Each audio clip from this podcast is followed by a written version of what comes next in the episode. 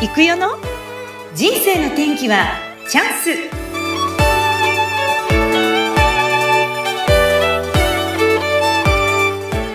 はい。人生の天気はチャンス。この番組はゲストさんの人生を自らの口で語っていただき、ご自身の人生の振り返り、人生観などを探っていく番組です。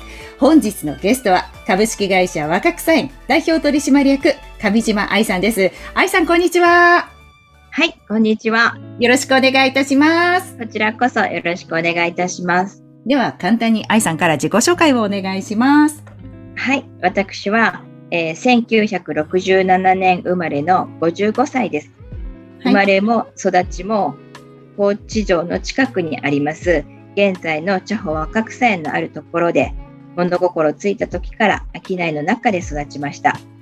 3人兄弟で、姉と兄と私なんですけれども、私が跡取りとしてすくすく育ちまして、はい。現在、父の後を継ぎまして、代表として経営しております。で、一方で、18歳から江戸千家流というお茶を習っておりまして、現在は師範でもありまして、お茶を教えております。ああ。ありがとうございます。パチパチパチパチ。ござい。つまり、愛さんは、高知にある、えー老舗のお茶屋さんの現在社長をされているということでよろしいですか？はい、そうです。はい。ありがとうございます。もう、えっ、と、何年続くこちら、えっ、と、何年っておっしゃいましたっけ？創業。えっ、と、創業が昭和9年ですから、昭和9年えっと今からちょうど88年前ですね。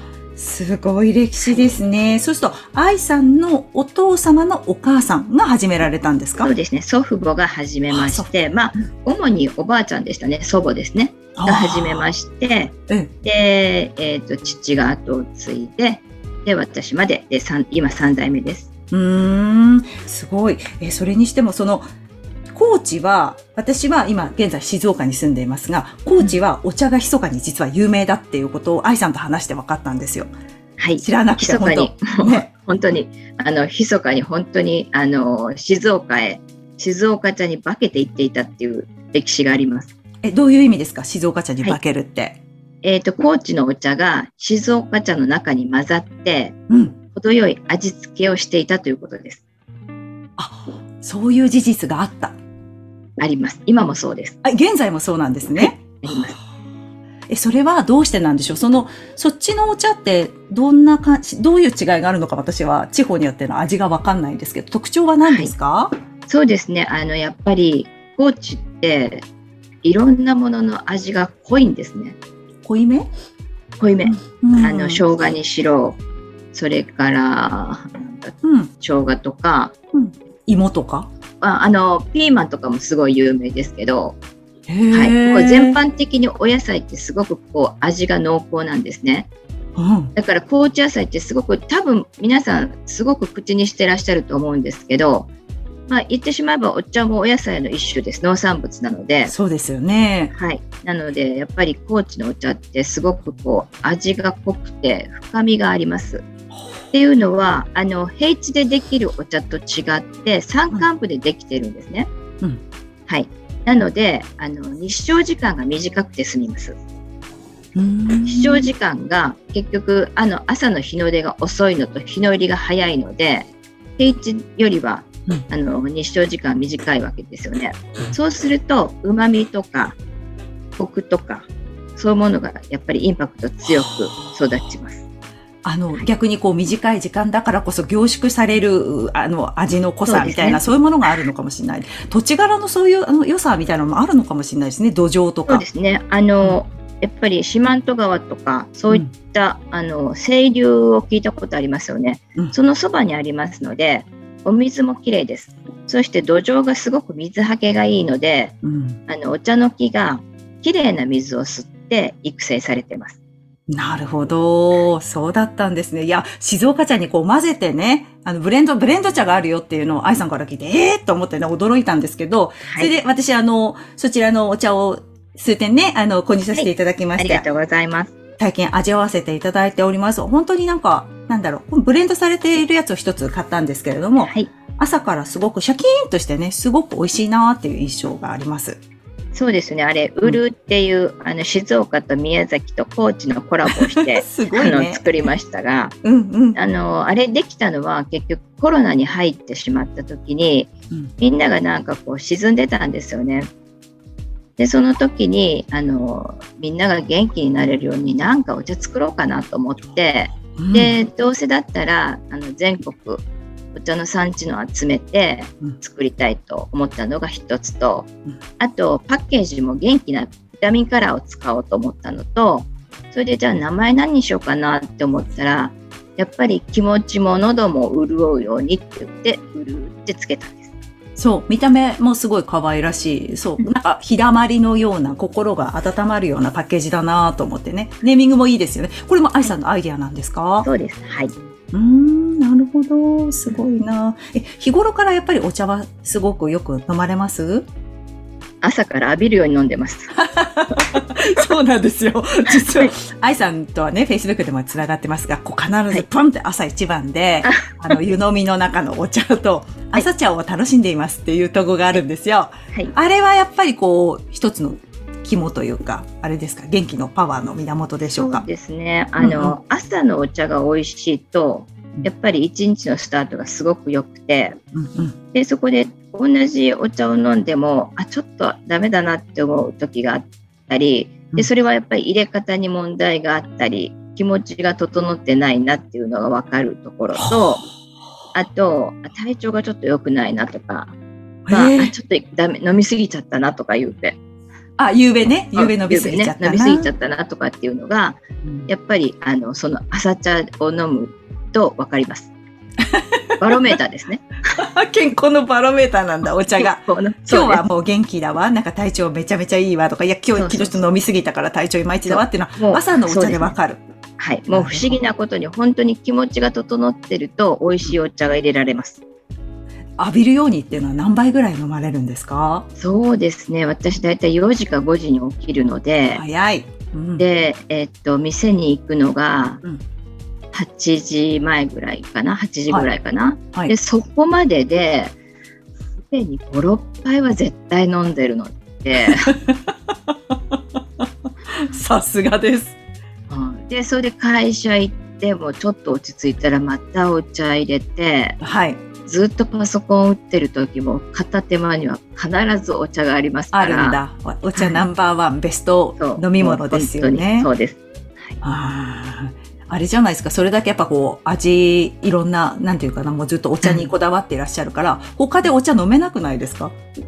あのね他行くと誰もお茶入れてくれません 怖くて入れられないね。みたいですあのとある会社とかに行くと、うん。なかなかお茶が出てこなくてうん。そこの社長さんがうん「お茶出ないの?」ってあのうん女子社員の人に聞くんですね。そしたら今入れる人をじゃんけんで決めてますって言うんですよ。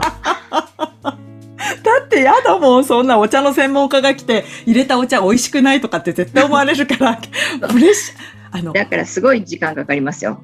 誰が入れるか、どのお茶を。をどうやって入れるかっていうので、あと、お作法なんかも見られちゃうと思うから、多分、出し方がちょっと変ねって思われそうよ。だって。だからそう考えるとすごい私めんどくさいやつだなと思う。いや、わかります。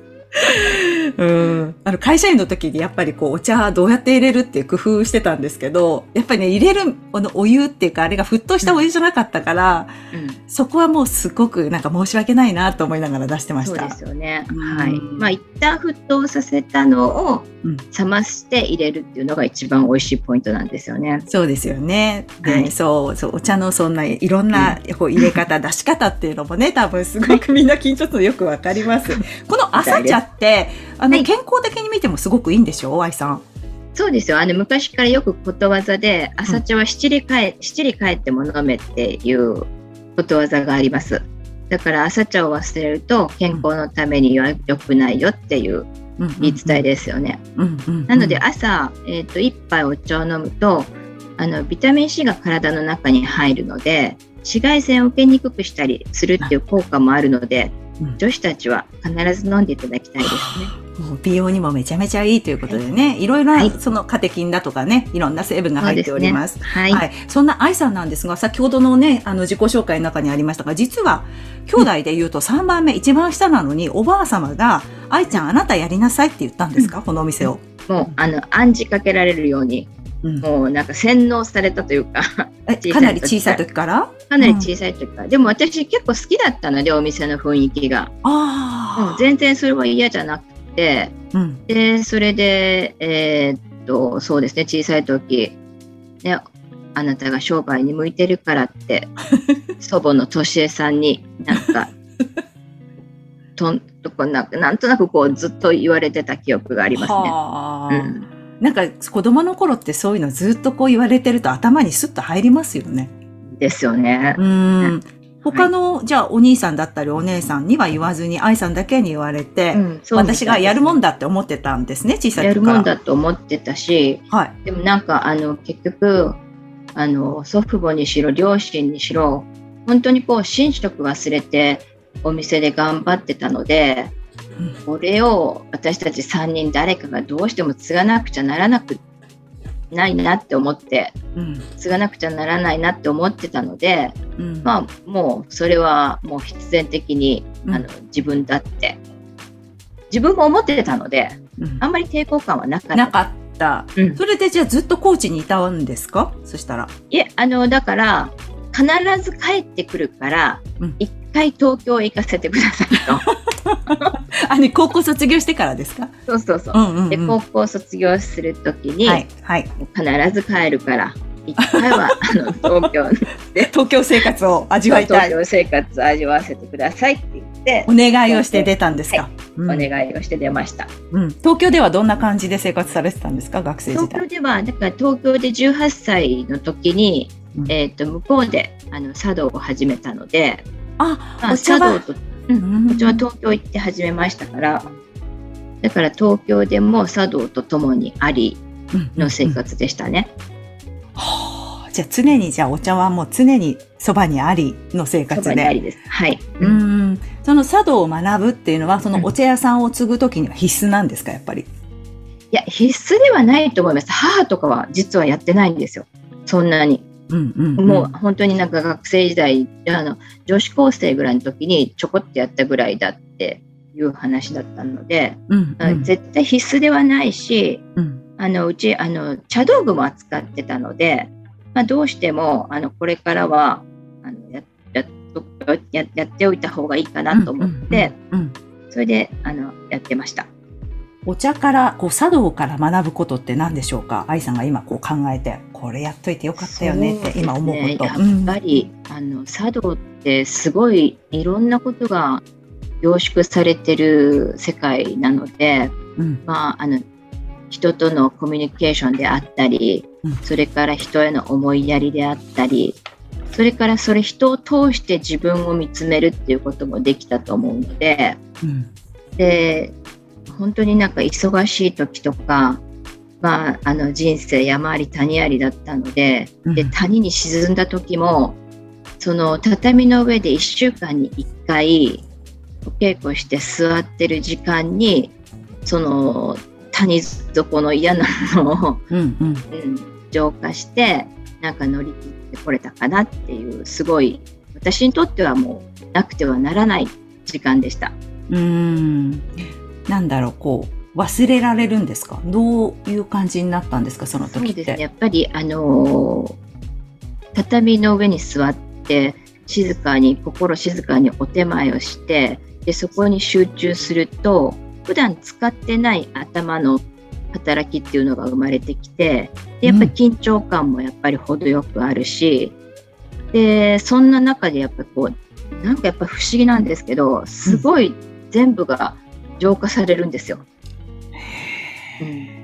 だから私が、えっと、茶の湯の教室始めた時も、はい。忙しい女子たちこそ始めてほしい。で、男子たちも同じように戦ってるんだから、うんね、あの、そんな人にはもうおすすめですよっていうことで、うんうんうんうんじゃあ、そこの愛さんのとこにこう、一緒にこう、お茶をね、こうた、お手前こう、飲みに来られる方とかって、割とそういうか忙しい方でもやっぱり、その、なんだろう、ホッとしに来たりとかするんでしょうか？そうですね。あうちへ稽古に帰ってる女の子たちは、うん。この時間がなかったらもう、あの、仕事に追われて死んじゃうっていうか、うん。だから、ちょっとコロナの時でお稽古できなかった時があったんですけど、はい。もうそんな時もなんかみんな本当になんかどんよりしてたけど、やっと始まってよかったって言いながらお稽古してました。ああ、いいですね。なんか今、その愛さんのところには茶室もいくつもあって、うですね。となんか、喫茶スペースもあるんですって？はい。えっ、と、1階の奥に、謝座喫茶。うんまあ、あの、まあ、ちょっと座ってお茶でも飲みましょうよっていう意味の謝座喫茶っていうイートインのコーナーがあって、ですね。うん。はいうん、そこで、まあ、あの普段お家で飲まない人とかに、それから全く飲んだことない人とかのために、お抹茶のセットだったり、お茶のセットだったりを提供してます。ああ、いいな、憧れる。なんか近くにあったらいつも行って そうだけど。うんそういうホッとする時間、喫茶店みたいなお茶ば、お茶の、抹茶の喫茶店みたいなところがあって。そうですはい。うん。で、お茶室ではそういう習いに来る方がいたりとか、はい、っていう感じなんです。そうですね。はい。うーん。いや、でも本当に愛さんとね、こうやってね、お知り合いになれたのは、実はあの、私たちトップセールスレディ育成塾、TSL の塾生なんですけど、愛さんはどうしてあれだったんですか？その、勉強に入られたんですか？えっ、と、私はうん。非常に、あの、自分が嫌いだったんです。あ嫌いだったって今今もそんなに好きじゃないから。えー、ちょっと待って自己嫌悪の塊、自己否定はもうひどいんですよね。そ。そううん、見えない。だから、うんもうなんか本当に、なんかもうそんな中から抜け出したかったっていうのもあるしう、んうんうんやっぱり、あの、ちゃんとしたあの組織の中で今まで生活してあ仕事をしてきたわけじゃないじゃないですか。やっぱ家業なので、うんうんね、やっぱりあの甘い部分が多いので、だから、なんかそこでもう、なんかこうやっぱりちゃんとしたあの営業力であったり仕事力であったりうんっていうのをあ学びたかったなっていう気持ちがずっとあったんですよね。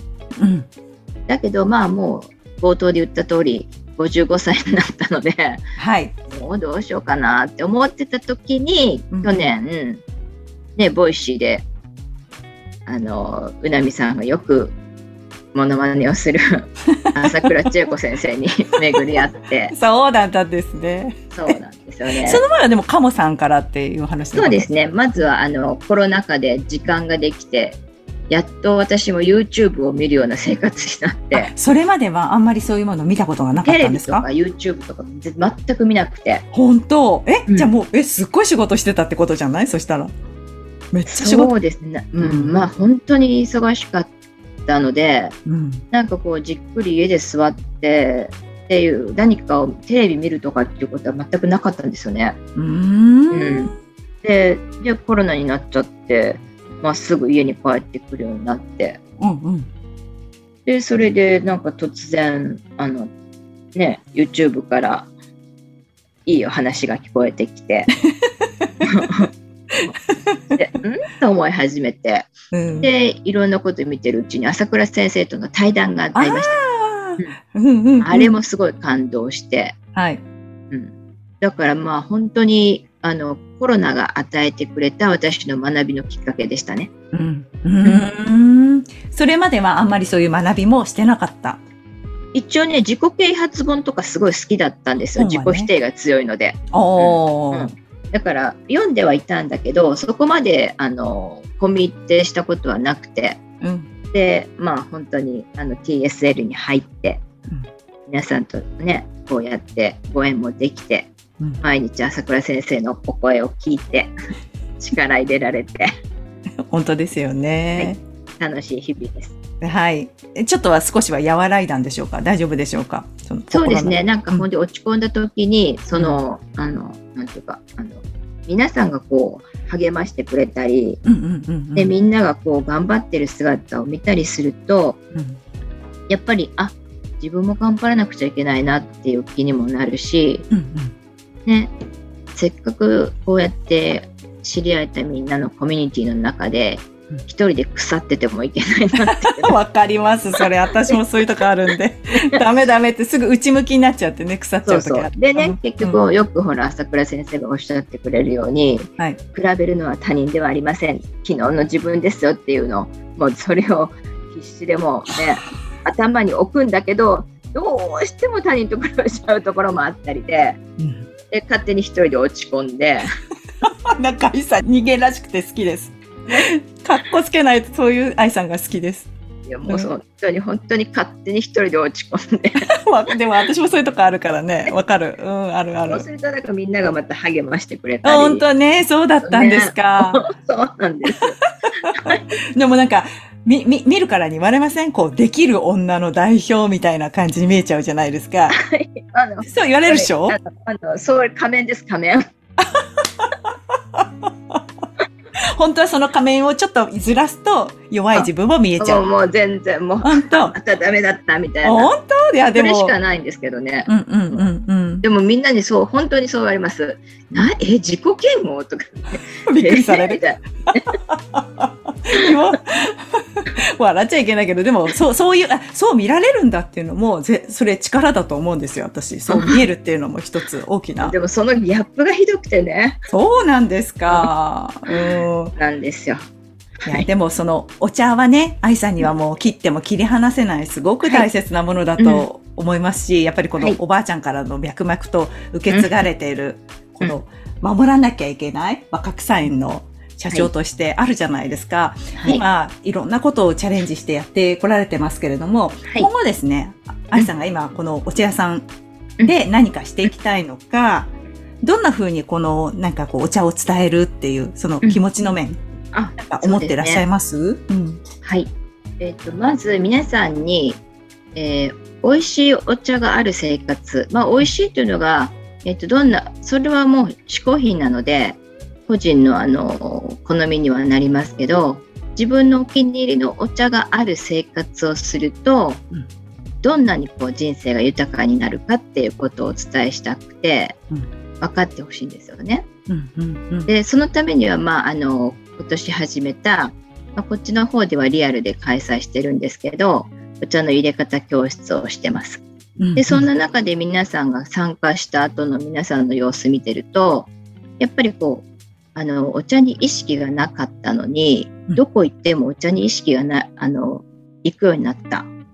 でお食事の時のお茶にもすごく気を配るようになったとかでご主人と仲良くお抹茶を飲んでるとかえー、素敵 素敵ですね。そんなことをなんか聞くとすごく嬉しいので、うんそういうお茶の力強さっていうものを私はもうあの糧にして皆さんにお茶のある生活をしていただきたいなって思ってます。うんうんうん。なんかこれからは SNS も少し頑張ろうと思ってらっしゃるみたいですね。